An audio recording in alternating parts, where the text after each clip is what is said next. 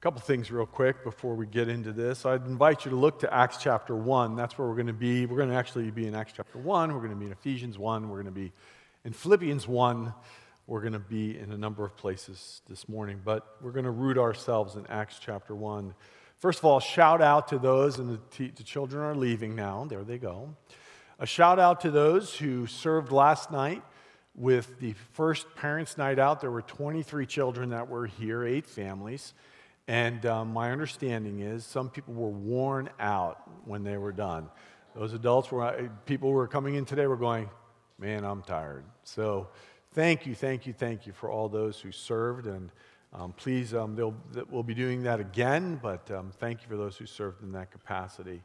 And what a great night that was. Let's talk about one of the weird parts of the Bible. Sometimes the Bible is kind of odd. Kind of strange. And today is a strange Sunday because today is Ascension Sunday. Ascension was actually Thursday, but today is Ascension Sunday. Next Sunday is Pentecost Sunday. We're coming to the end of what we call the Easter season and this series called the Easter People. But let's look to Acts chapter 1 at one of these strange places and we're really going to be asking ourselves this question because we talk about it in church circles all the time. We talk about Jesus being Lord, but we're going to ask ourselves the question okay, so what, what does that really mean? And we're never going to get into all of that in one sermon, but I hope today that we find ourselves maybe thinking differently about this. But let me start with this. I've discovered that my three granddaughters are some of my most favorite people in the world. You know, 15, two and a half, and I don't know, five weeks now, six weeks. I just, I could spend hours, I do spend hours with them. My granddaughter, two and a half year old granddaughter Livy, and I have rituals. When she visits, there are specific things that we do. First of all, she likes to go to my office and play my djembe, which is an African drum. And she likes to do that and then stop and shake the pole light. And for some reason, she thinks those go together. She takes my hand and she climbs over to the ottoman and uh, holding both hands, she jumps up and down as high as she can do that. And I think to myself, I would have never let my kids do this as she's just jumping, jumping, and I try to get her as high as she can. Outside, she'll ask me to pick her up and walk back and forth on the front porch as she hits the various different wind chimes. But there's one ritual that I think is my favorite ritual with Olivia, and it's inevitably this. Within moments of her arrival at her home, she usually says one thing. She says, plane. She'll hear the hum of a plane taking off from Nashua Airport and circling over her house, and she'll shout, Plane, plane. And we run outside. I pick her up, and we point and we wave and we say, Hello, Mr. Plane. She waves and I wave, and I'm the one yell, yelling, Hello, Mr. Plane. And my neighbors are going, There's that weird neighbor. And I love it when she throws her head back and she smiles and she waves. And she's like so amazed by the plane. We'll, we'll be sitting in the house and there, she'll hear the hum of the plane before any of us will, and she'll just stand right up and we know what we got to do. But she does it with such joy that she looks towards the sky at her friend, Mr. Plane. I think that's what the disciples experienced. In Luke 24, it says, When Jesus had led them out to the vicinity of Bethany, he lifted up his hands and blessed them. While he was blessing them, he left them and was taken up, taken up into heaven. Then they worshiped him and returned to Jerusalem with great joy. Luke describes it in more detail in Acts chapter 1.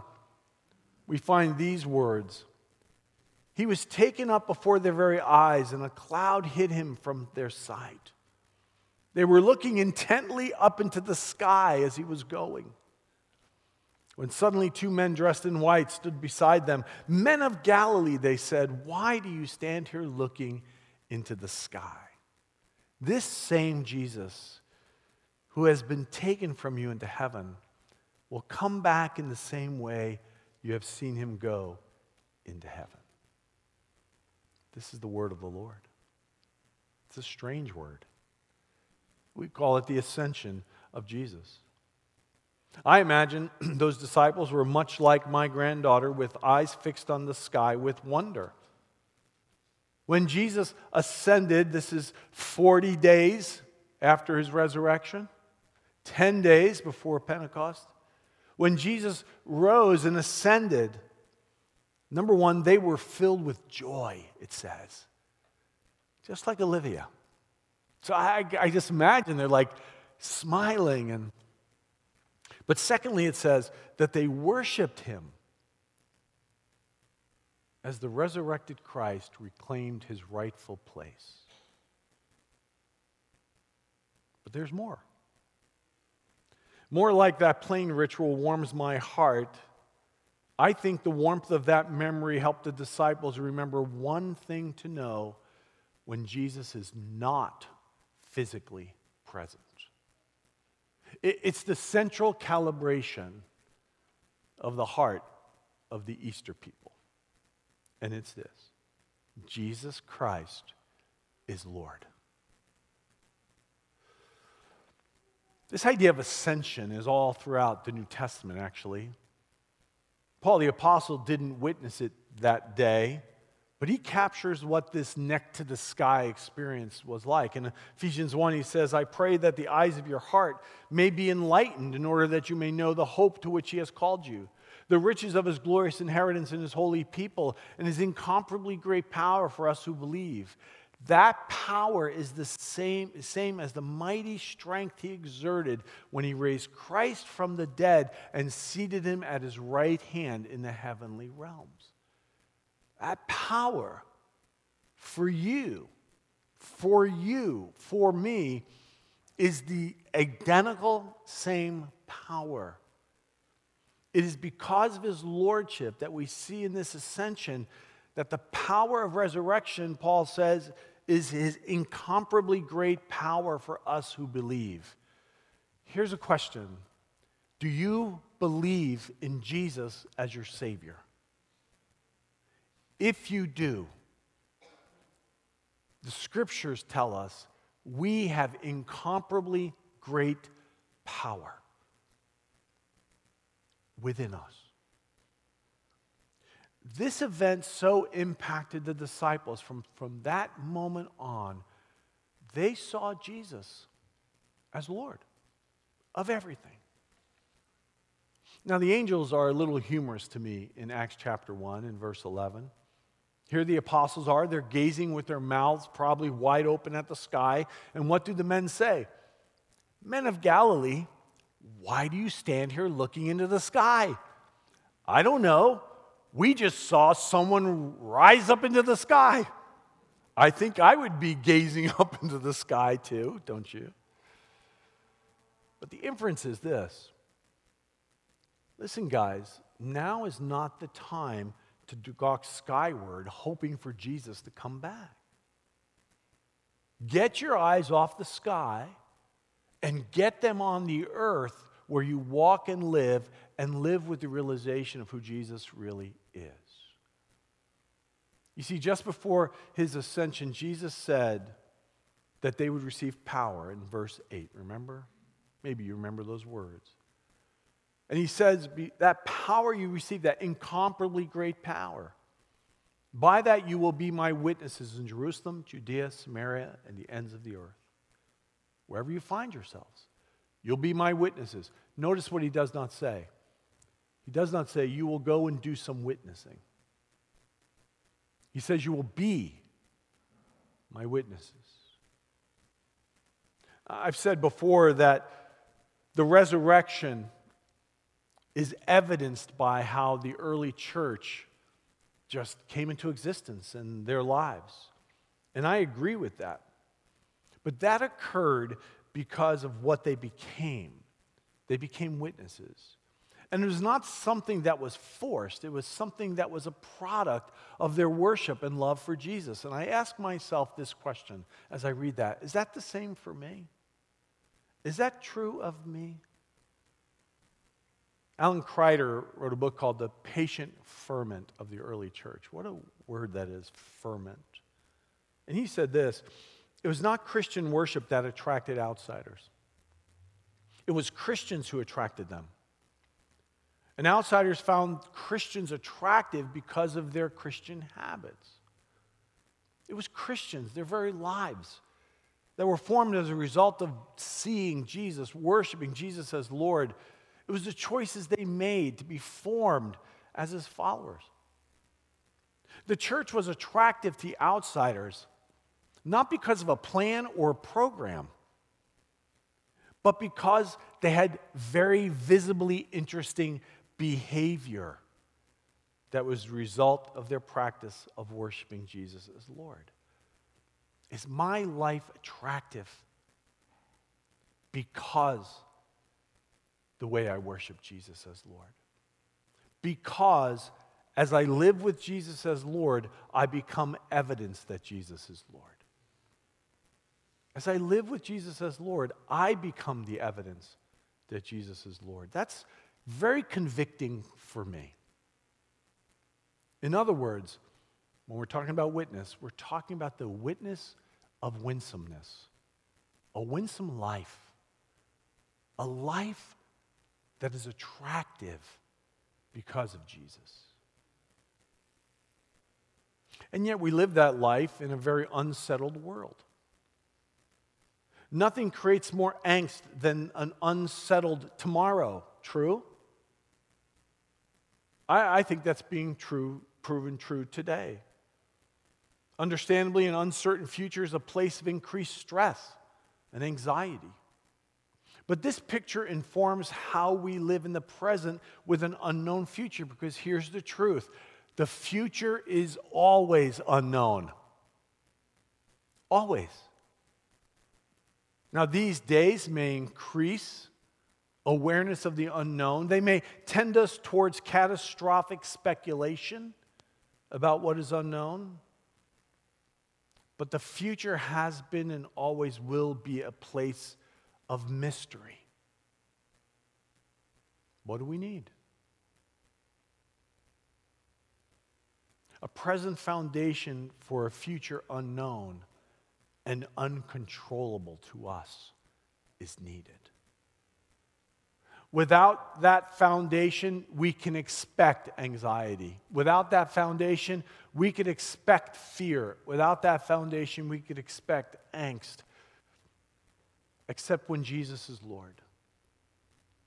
Even Lord of the future. Again, those angels, men of Galilee, they said, Why do you stand here looking into the sky? This same Jesus who has been taken from you into heaven will come back in the same way you have seen him go into heaven.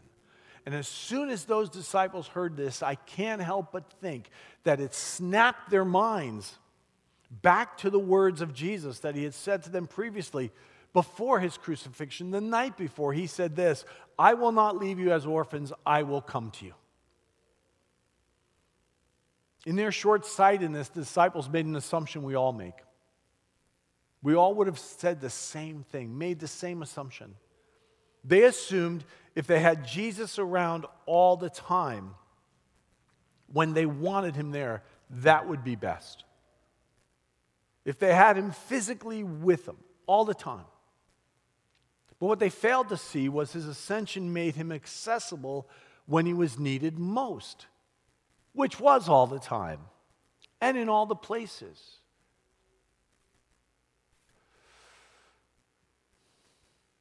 As Christians, we're to live with the assurance that whatever our future holds and whatever our present deals us, God will meet us there. What does that sound like? Just over the weekend, I asked a family that was struggling with cancer treatments, the unknown future. And I said, What can we do? Is there anything we can do to support you? Here's the answer prayers that honor the Lord, prayers that we will honor the Lord at every step in the process, and people will see his presence through the journey.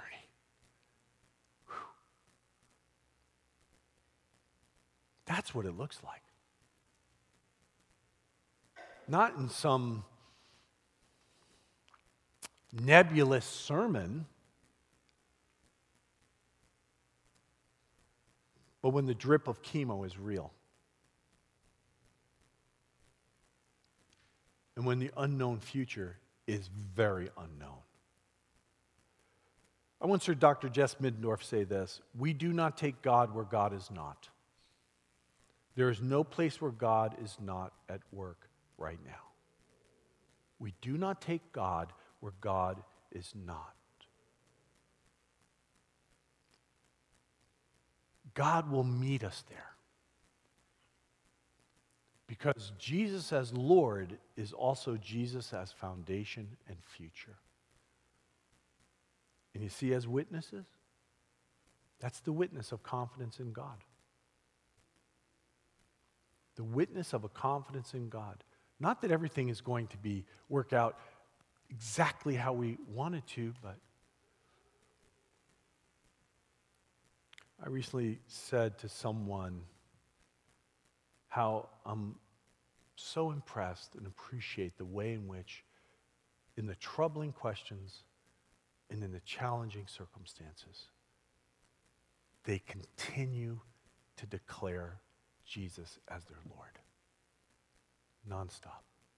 Not in some way that forgets or doesn't think about the pain, but in a way that invites him in. And what a witness of confidence. But then there's this this whole idea of ascension and lordship.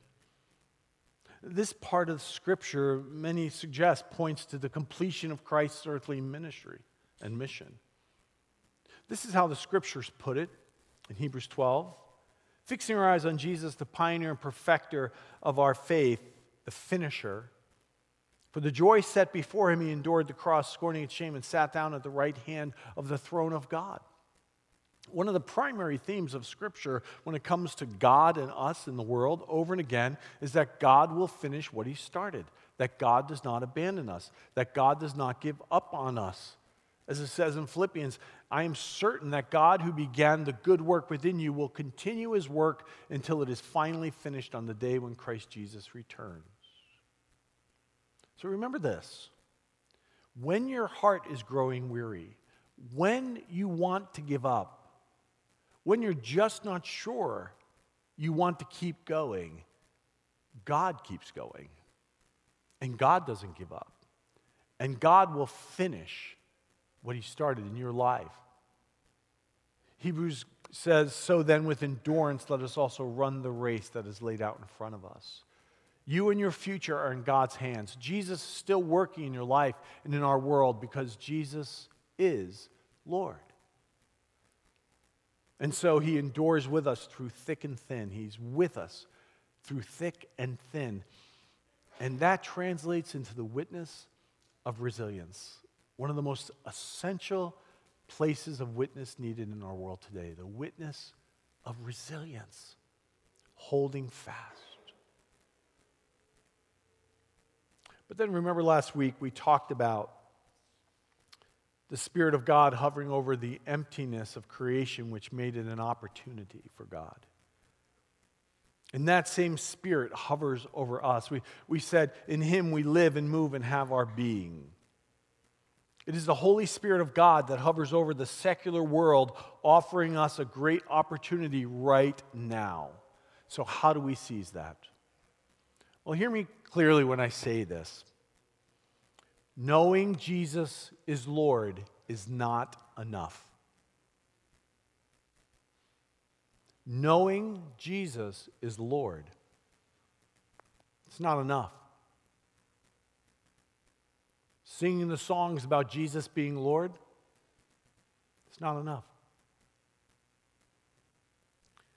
What we need is to know Jesus as Lord. You see, there's a difference there. The disciples didn't know Jesus is Lord, they knew him as their Lord in real time. And what it did was it gave them a freedom to live lives of a generosity of spirit. It gave them a freedom to live lives of sacrificial love. It gave them a freedom to live lives of full surrender. The word witness comes from the same root as the word martyr. And so they were able to give their lives away. They had freedom to give their lives away, just like the Lord they worshiped. And their lives revealed the truth, the reality, the authenticity of the gospel. I know sometimes we're prone to think that the world is against God and the church. I don't believe that. I believe the world watches and wishes that what we say about Jesus and his love is true. Because I believe locked into every person's DNA is a hunger for God and a longing to be loved, especially by God.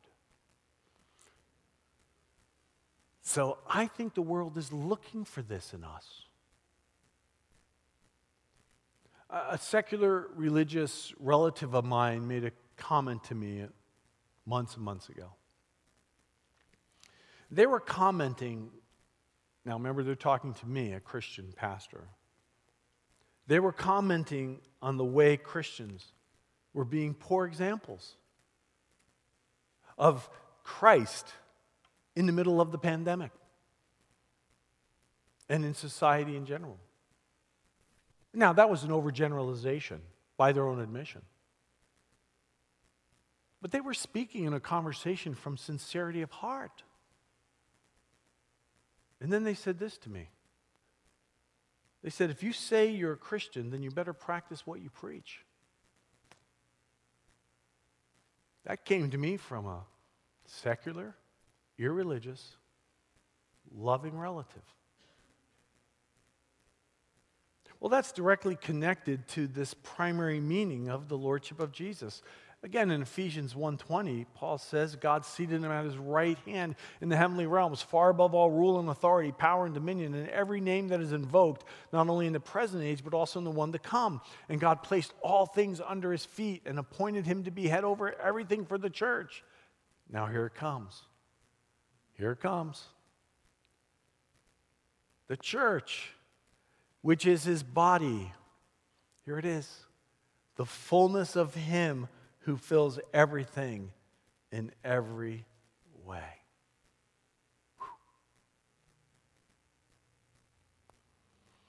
Christians are to be the fullness of Jesus in everything. We are to fill the world with his presence. What does that look like? Well, you may know the words from Philippians 2 that tell us Christ made himself nothing by taking the very nature of a servant. And then it goes on to say that, therefore, God exalted him to the highest place, the ascension. And then it goes on to say that every knee will bow, every tongue confess that Jesus Christ is Lord. Well, that statement, Jesus Christ is Lord, was and is an affront to the ruling powers.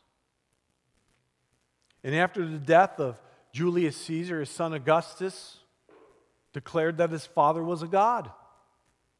And therefore, he was the son of a god. And this process was repeated with all the Caesars so that they would declare Caesar is Lord.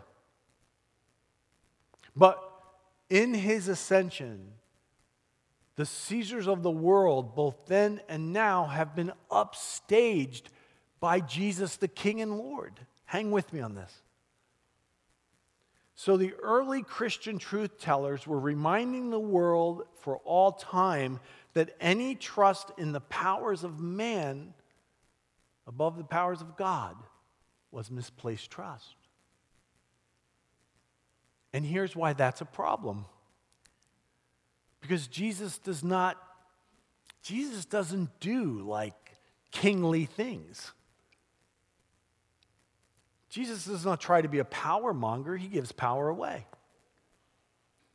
He's not a political mover and shaker. He dwells with the least of these. He does not insist on submission. He invites into relationship. He does not appease the rich and the powerful. He lifts the poor and marginalized.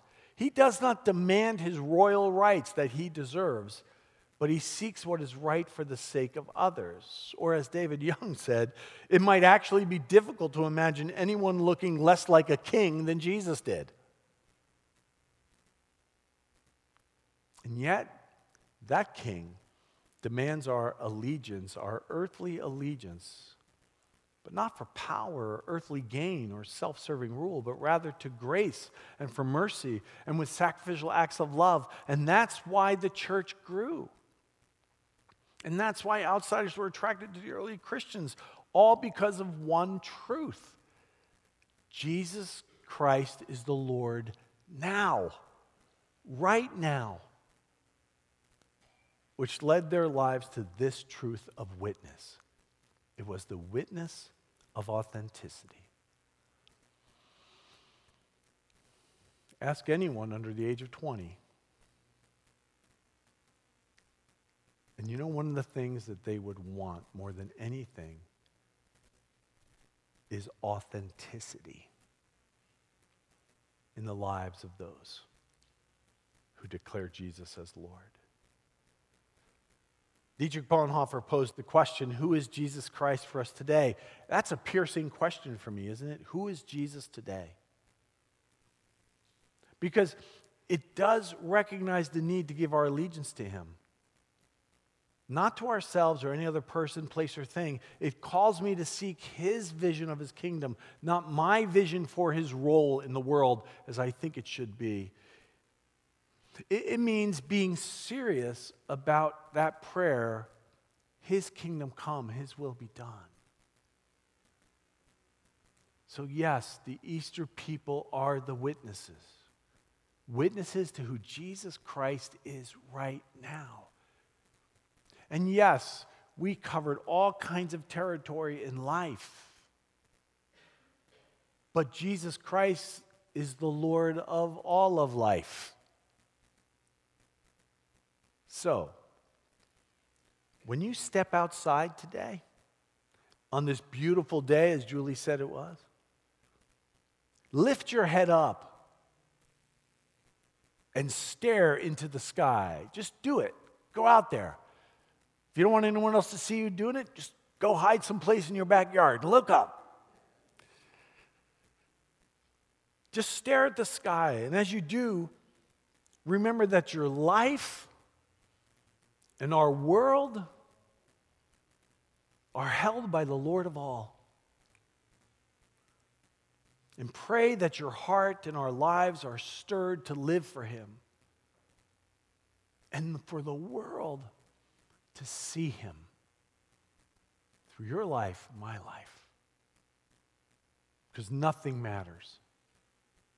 Nothing, nothing matters except faith expressing itself in love in the Lordship of Jesus. So go look at the sky. And you may want to look up and wave and just say, Jesus, you're my Lord. And walk into the day as a witness to that truth. Jesus Christ is Lord right now. Where is it that you need him to be Lord right now? Let him be that. Our worship team is going to come as we pray together and then sing in closing. Lord, just thank you so much today that every fiber and every factor of life can be sitting under your lordship.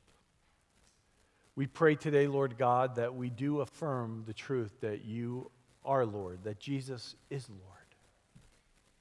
But today, Lord God, as never before, we pray that we live with Jesus as Lord of every detail, of every corner, of every place of our life and our world. And as we do so, may we do so in your incomparably great power as we trust you today. In Jesus' name, amen. Let's stand together.